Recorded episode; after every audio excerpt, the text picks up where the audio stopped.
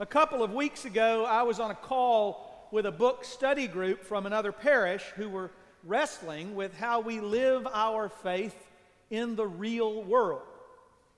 The group had read the book that I wrote a couple years ago, and they wanted to discuss it with me. And over the course of our conversation, someone asked me how it was that I came to serve as a priest in an urban downtown parish. I paused and thought about it before offering my honest response, and here it is. I serve in an urban downtown church because by myself, I am not a courageous person. That's the truth. And here's what I mean it would be tantalizingly easy for me in my life to pursue ministry in some idyllic parish somewhere buffered by storybook aesthetics and amenities that grant me permission to imagine slowly but surely that the whole world looks like me and shares only my values and concerns. A large part of me would prefer that life.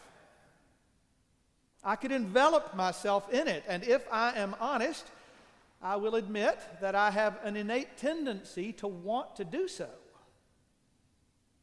serving the cathedral, serving and proclaiming God in the midst of the city forces me to be and do otherwise.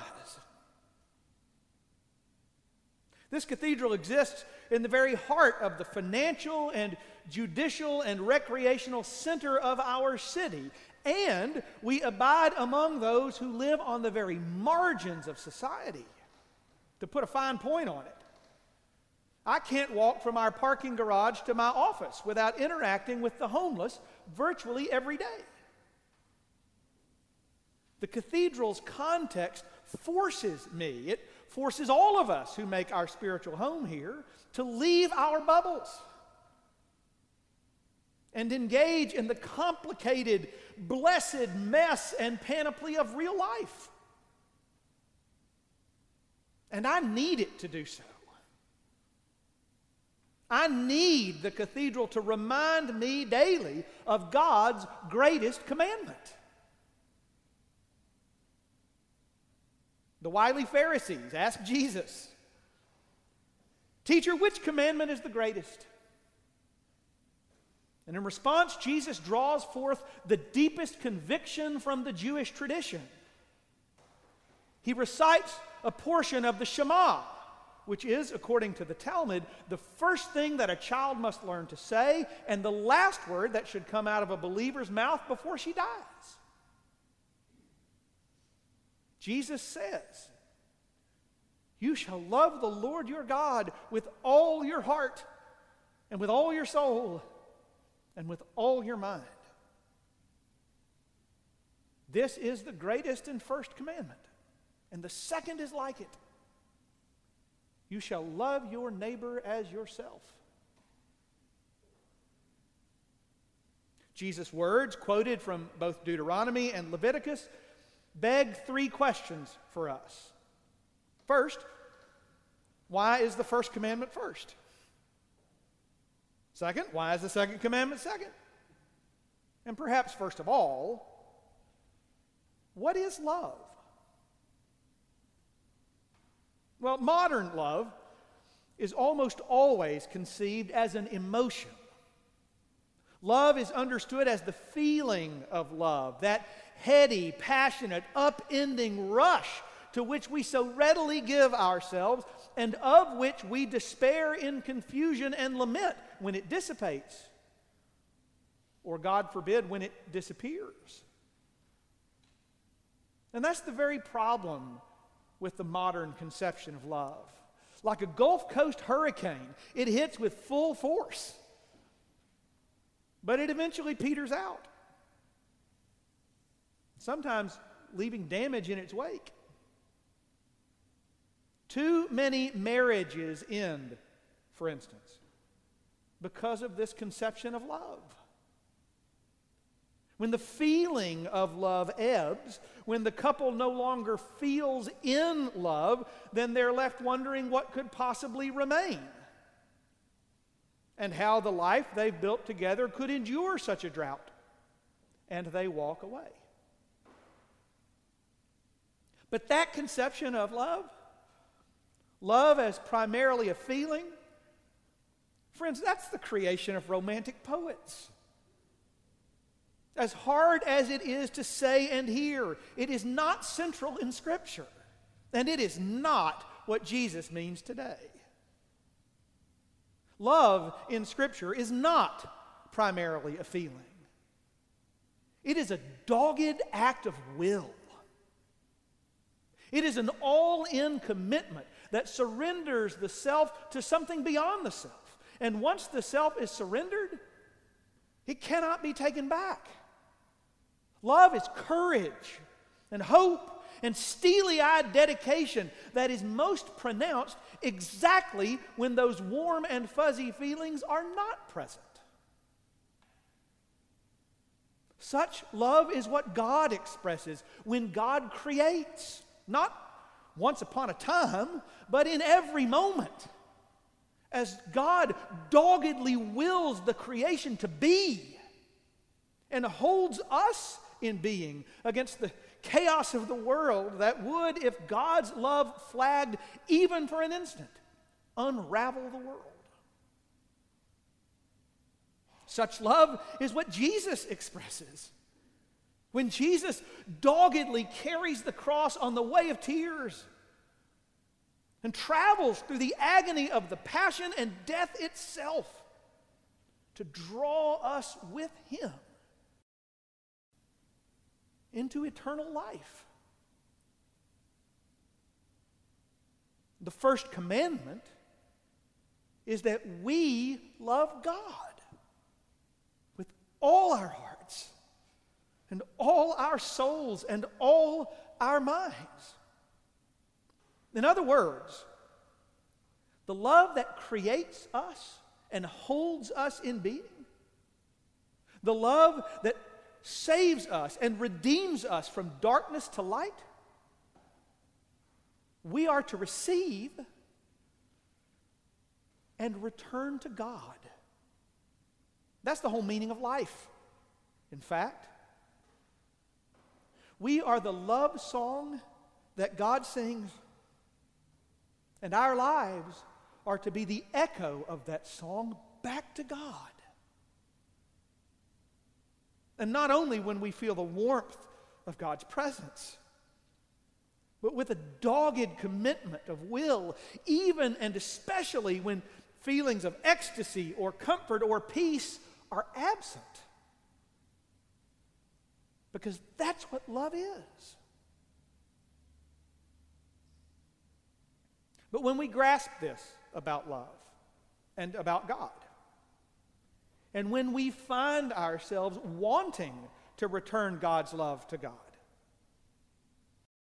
How do we do it?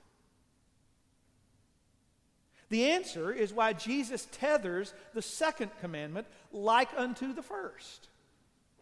We can worship and pray and sing,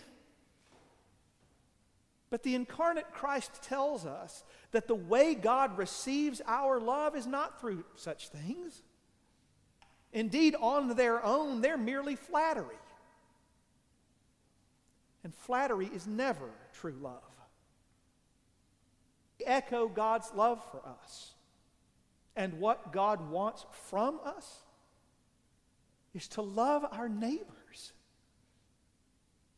as we ourselves are loved.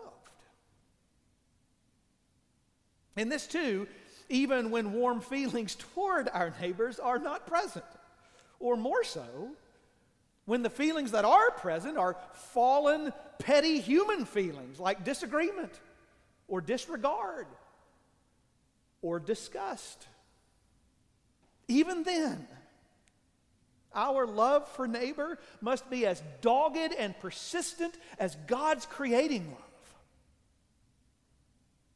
as Jesus' redeeming love.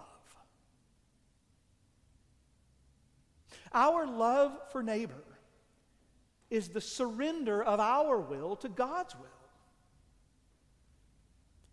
And such surrender is just really, really hard for 21st century Americans. Because part of that surrender is that we don't get to choose our neighbors. They are the entire human family, including those who look and think and believe and act differently than we do. And beyond that, our neighbor includes the whole good earth that God has made. We are to love them all and with the same commitment with which God loves us. I make my home at the cathedral, and I suspect you do too. Because you want to echo God's love in that way. And if you're like me, you need the courage to do so. And that's why we're at Christ Church.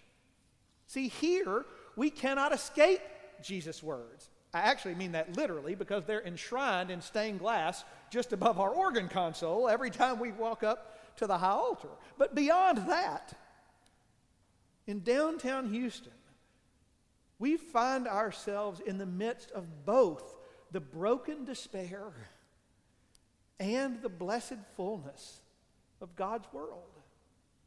Every category of neighbor is at our doorstep. We see them and we acknowledge them, and with the love of God given to us and flowing through us as our dose of courage, we love them. And if we can do it here, then maybe we can echo that love everywhere we are. Everywhere we go. God's love echoed through each one of us adds a note to the world's song.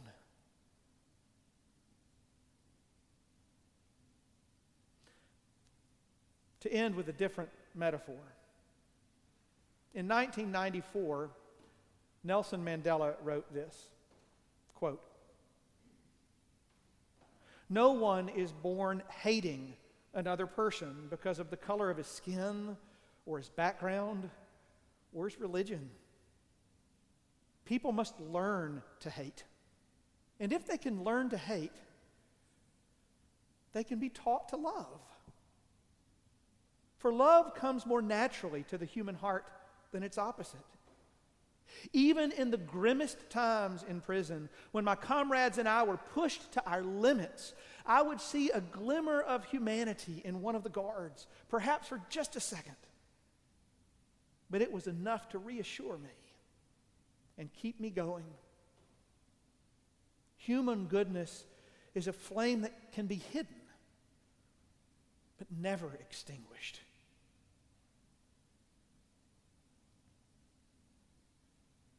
So love the Lord your God with all your heart and all your soul and all your mind.